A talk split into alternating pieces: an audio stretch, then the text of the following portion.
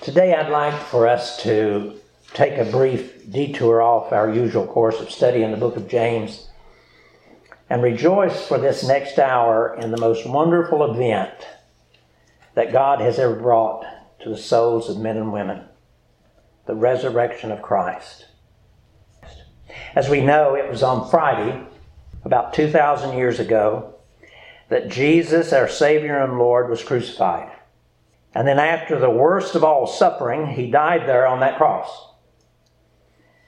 His death paying then the penalty for every sin that you and I had not committed back then, but 2,000 years later we would be committing. And then, even after we leave this building today, unfortunately, we will continue. We don't want to, but we will. And so his death there on that cross was to pay for even those that we'll commit later on, even throughout our lifetime. And then, praise be to God, on this day, Sunday, 2,000 years ago, God the Father accepted the sacrifice of his dear Son as payment in full for all our sins. May I mention there, when I say payment in full, there were seven things that Jesus said from the cross. One of the things that he said was an Aramaic saying, tetelestai. That word means paid in full. Why did he choose to use that word? It was because everyone would be able to understand it. All those people at the cross that day, but all the way down through history. We understand payment in full. When we pay that loan at the bank, we get our mortgage loan stamped, paid in full. We never have to make a payment again. That was so important, so important. Paid in full. It's also good to recognize what I said about God the Father accepting the sacrifice of His dear Son.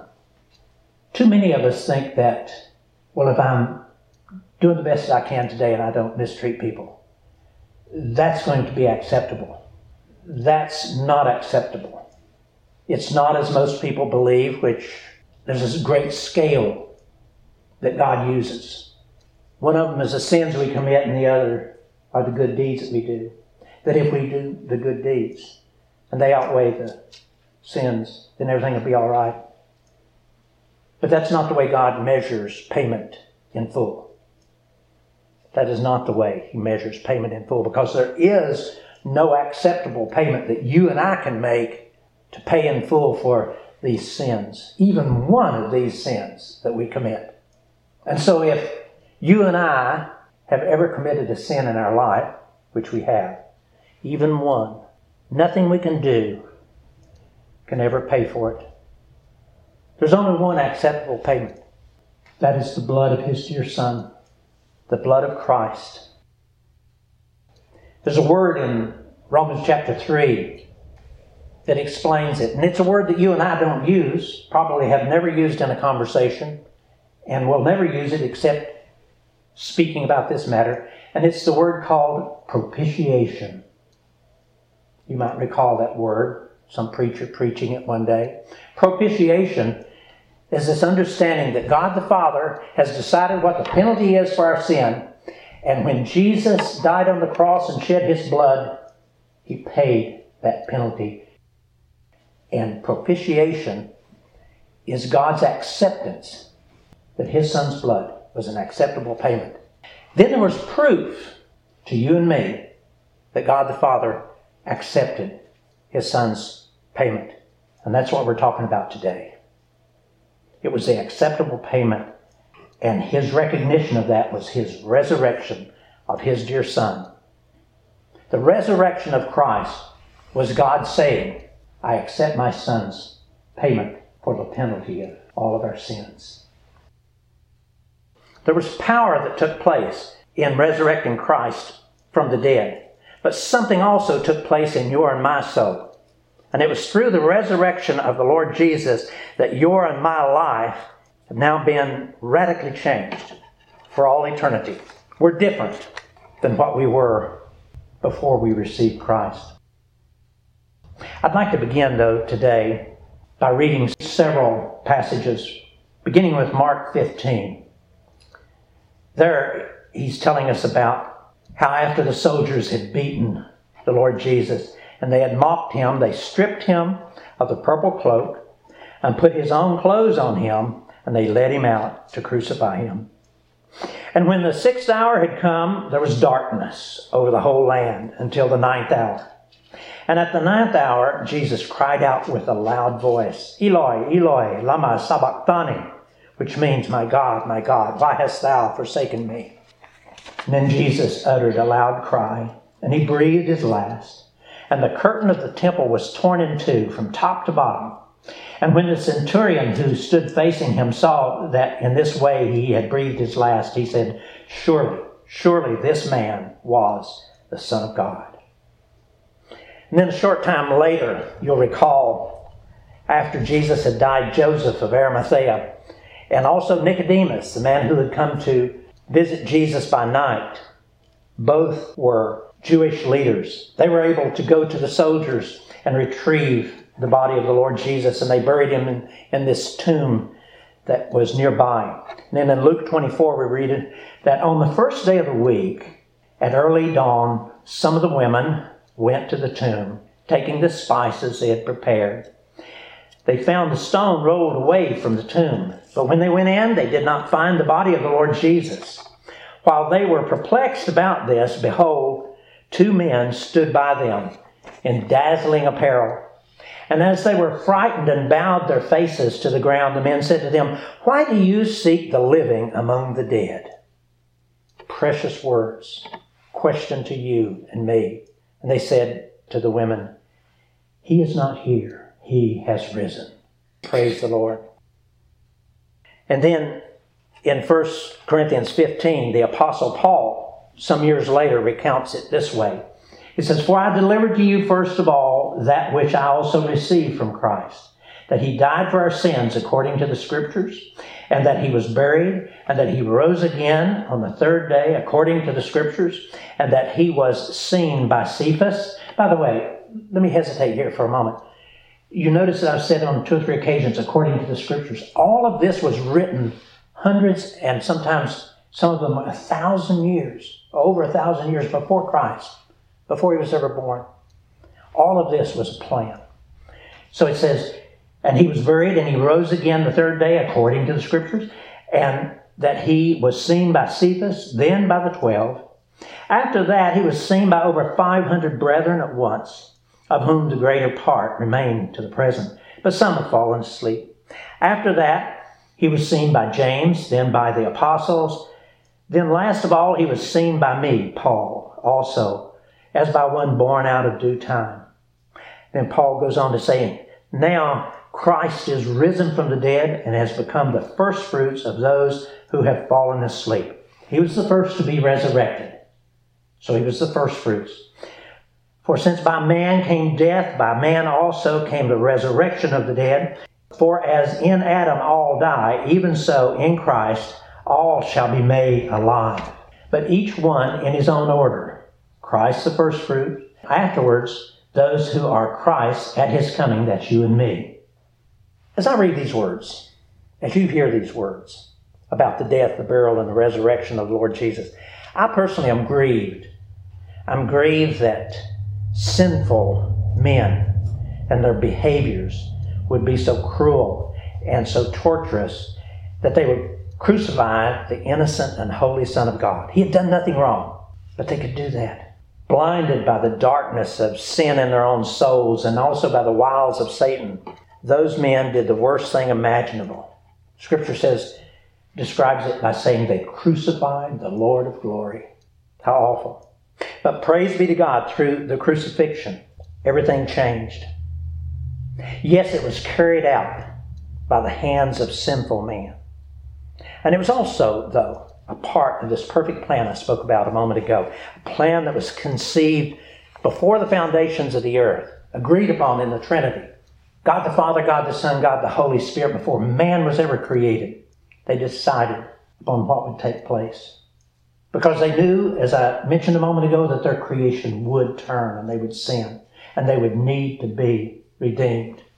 You and me. we would need to be redeemed. And yes, in every way, Lord Jesus' death was painful and torturous. The whole plan was painful for him. His suffering there on the cross, and then also all those many other forms of suffering that Scripture doesn't tell us about that took place out of the sight of human eyes. Those things that took place after he died. We don't know what took place between then and this morning when he was resurrected. But all of those things, all of that suffering that he took upon himself, was all necessary to pay the penalty for your and my sin. And again, why? Because you and I cannot pay the penalty for our sin. The penalty for our sin is eternity in hell. Why does hell last for eternity? It's because we can never pay enough to get out of hell. And so it takes the blood of Christ. Only He can pay the penalty that's necessary to cleanse and change wretched souls like ours and guarantee us then eternal life with Christ in heaven when our own resurrection takes place. Now, no, though I would love to say that I fully comprehend all that I've been saying to you, I do not. It's too vast, too holy for me to really understand. But by faith, by faith, I do know that all of it is true and trustworthy for your and my salvation, and I want you to, by faith, believe that also. Now, again, it has taken all of these things that I've just said to bring about this salvation through Christ so that we can be fully saved and fully forgiven for all eternity. We don't have to go back. Again, the debt is paid in full once for all. Our dear friends in the Catholic Church, they believe they have to keep on providing all of those things that they do within themselves to guarantee this eternity with Christ. Thanks be to God. That's not in these scriptures, and it's not a requirement of us. Jesus paid it all. And so then, on this blessed resurrection day, I want you and me to rejoice in the benefits that are ours because of what our dear Lord Jesus did, that he endured all those sufferings and then was resurrected. If he had not been resurrected, we would never have been able to trust what would take place when we die and when we're resurrected. For all those who've been saved by all that the Lord Jesus did, the benefits are wonderful, beyond measure, beginning with this incomprehensible fact that we've been changed. We've been changed thoroughly and completely. And he tells us that in 2 Corinthians 5. He says there, Therefore, if anyone is in Christ, he is a new creation. The old has passed away. Behold, the new has come. You and I are different people than that moment just before we receive Christ. The book of Ezekiel, there God tells us how he made that change take place in us. There he tells us that when we first came into the world, contrary to what we might want to believe, we were not the sweet, innocent child that we think ourselves to have been. None of us were. How do I know that? God tells us that. Hidden within the depths of our being is a heart of stone, a heart that will all too quickly develop into a sinful condition that will never be fixable by ourselves, no matter what we try. But again, thanks be to God for all that Christ did in his death and resurrection. And thanks be to God that he drew us to the Lord Jesus. He says that. Jesus says, No one comes to me except my Father draw we cannot come to Christ unless the Father draws us to Him. And I thank the Lord constantly. Thank you for drawing us to the Lord Jesus for salvation. Because the moment that you and I receive the Lord Jesus as our Savior, we truly were changed completely. Let me read in Ezekiel 36 what God did to bring that about. Listen to these words carefully. Ezekiel 36, verse 26. I will give you a new heart and a new spirit I will put within you, and I will remove the heart of stone from your flesh and give you a heart of flesh. And I will put my spirit within you and cause you to walk in my statutes and be careful to obey my rules. When I received Christ as my Savior, I didn't immediately decide, oh, now I'm going to be a good guy. It doesn't happen that way. It happens this way, the way I just read. He said, I will put my spirit within you and cause you to walk in my statutes and be careful to obey my rules. It's His Spirit, it's all of Him working within each of our souls who have Christ as our Savior, moving us to do the things that are right in His eyes. As God made that miraculous change, it reminds me of what Jesus said to Nicodemus. Recall, Nicodemus came to him at night, and he said to Nicodemus, He says, You must be born again. Born again. Born from above. And what he was describing was those words that I just read, where God removes this old heart of stone and he puts a heart of flesh that he can work with. And then he puts a new spirit within us, and then he puts his spirit in our spirit. And suddenly then we start wanting to do things the way he wants us to. And so then those words I read a moment ago, therefore, if anyone is in Christ, he is a new creation. The old has passed away, and behold, the new has come. Mm. May I repeat myself? Because there was a miraculous event that took place within our souls. It was in that first moment that we first believed in the Lord Jesus Christ. We believed in Him and we received Him as our Savior. That an incomprehensible change began to take place within us. Listen to how God describes in Romans 6. Listen in particular about what takes place with the resurrection. He says, do you not know that all of us who have been baptized into Christ Jesus were baptized into his death? We were buried, therefore, with him by baptism into death, in order that just as Christ was raised from the dead by the glory of the Father, we too might walk in newness of life. For if we've been united with him in his death, we shall certainly be united with him in his resurrection. We know that our old self was crucified with him in order that the body of sin might be brought to nothing, so that we would no longer be enslaved to sin. He's talking about now. He's not talking about later on when we die and are resurrected and are in heaven. He says, so that we would no longer be enslaved to sin. For one who has died has been set free from sin. Now, if we have died with Christ, we believe that we also live with him. Yes, those are somewhat difficult words to understand, but listen to them carefully, and the Holy Spirit will explain it to you. In these words, we can hear this miraculous change that's been brought about by the special power of the resurrection of the Lord Jesus, and as we have received Him as our Savior. When Christ died there on the cross, He took all the sins of all the people, of all the world, of all time, yours and mine, and He took them with Him into His death. Then in His resurrection, all those sins were removed from him. All those sins that he took upon himself, says he actually became sin. All of those sins were removed from him. God the Father accepted his sacrifice and wiped them all away, fully and completely.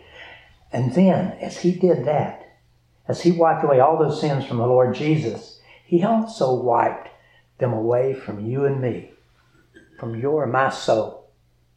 And not only did God wipe away the sins from our soul, listen carefully, He also removed that enslaving power of our sin nature that we were born with. Sin has a power over people before they are saved. It still tries to exert itself on us even after we're saved, but it has absolute control over everyone who is unsaved. Read Romans chapter 8. But now you and I have been freed, and he says that right here. Before we were saved, that sin nature had its power and control over us. But all that changed in this miraculous thing that Christ did in his death, burial, and then his resurrection. It took place in us. Listen again. Listen to these words carefully. For if we've been united with him in a death like his, we shall certainly be united with him in a resurrection like his. Not later on, but now we know that our old self was crucified with him in order that the body of sin might be brought to nothing, so that we would no longer be enslaved to sin. We're no longer a slave, it's no longer our master. For one who has died has been set free from sin. You have been set free from the power and the control of sin. Now, if we have died with Christ, we believe that we also live with him. We know that Christ being raised from the dead, will never die again. Death no longer has dominion over him. For the death he died, he died to sin once for all, but the life he lives, he lives to God. So you also, you and me, also must consider ourselves dead to sin and alive to God in Christ Jesus. You and I, who have Christ as our Savior, we've been changed, and that power and the control of sin no longer can exercise enslavement upon us. And you and I need to grab hold of that understanding of that power of His resurrection. And He tells us that in Philippians 3. He says, I want to know Christ and the power of His resurrection, the fellowship of sharing in His sufferings, becoming like Him in His death, and so somehow to attain to the resurrection from the dead. There's a power within the resurrection of the Lord Jesus that now resides within you and me. It's the power that's not only to resist sin and the temptations that come from the world, the flesh, and the devil, but also that which comes up within our own souls each day. We have the power to resist it and to turn away from it. Listen to these words in Romans 6 further. So you also must consider yourself dead to sin and alive to God in Christ Jesus. Let not sin therefore reign in your mortal body to make you obey its passions. You and I have this resurrection power within us to not allow sin to have, to reign, as it says here, in our mortal bodies, to obey its passions. It says, Do not present your members to sin as instruments for unrighteousness, but present yourselves to God as those who have been brought from death to life. In other words, all those things that you used to do and you now know, you turn on that television, you see this program come on, and you know it's got filth in it. He has put this understanding within your and my soul that we need to turn it off. We need to turn it off. Unfortunately, we don't.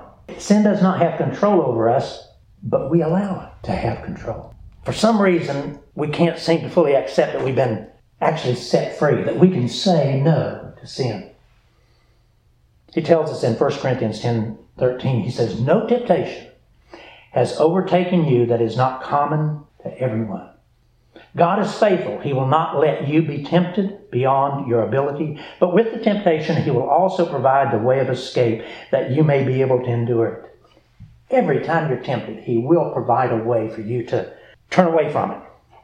Sometimes He just rescues us from it. Praise be to God for those times. But then other times, he enables us to use that resurrection power that He has already put within us to simply turn away from it and to say no to those temptations. Again, that's not power within our own souls. It's not power that we actually have, but it is the resurrection power of Christ abiding within us. He gives us strength. It occurs to me that this Christian life of ours could be a whole lot easier if we would simply believe simple truths like this. That we really don't have to obey those temptations that come to us. Temptations will always come to us, but we don't have to join with them. I want to do that. I want to turn away from sin. I want to not allow sin to have power in my life anymore. I want the resurrection power of Christ to come on forward within my behaviors and for me to say no. I'm not going to do that anymore. I want to do that, and I want you to do that. I want you to believe that you can do that. And so, as we close, these words again from Philippians 3 I want to know Christ. You have to want to know Him. Want to know Him enough to open your Bible every day and spend as much time with Him as you do with your favorite TV show. I want to know Christ. The only way you're going to know Christ is in His Word. I want to know Christ and the power of His resurrection, knowing that His resurrection freed me from all those enslaving powers of my sin nature. I want to know Christ and the power of His resurrection and the fellowship of sharing in His sufferings, becoming like Him in His death, and so somehow then attain to the resurrection from the dead. Let's pray.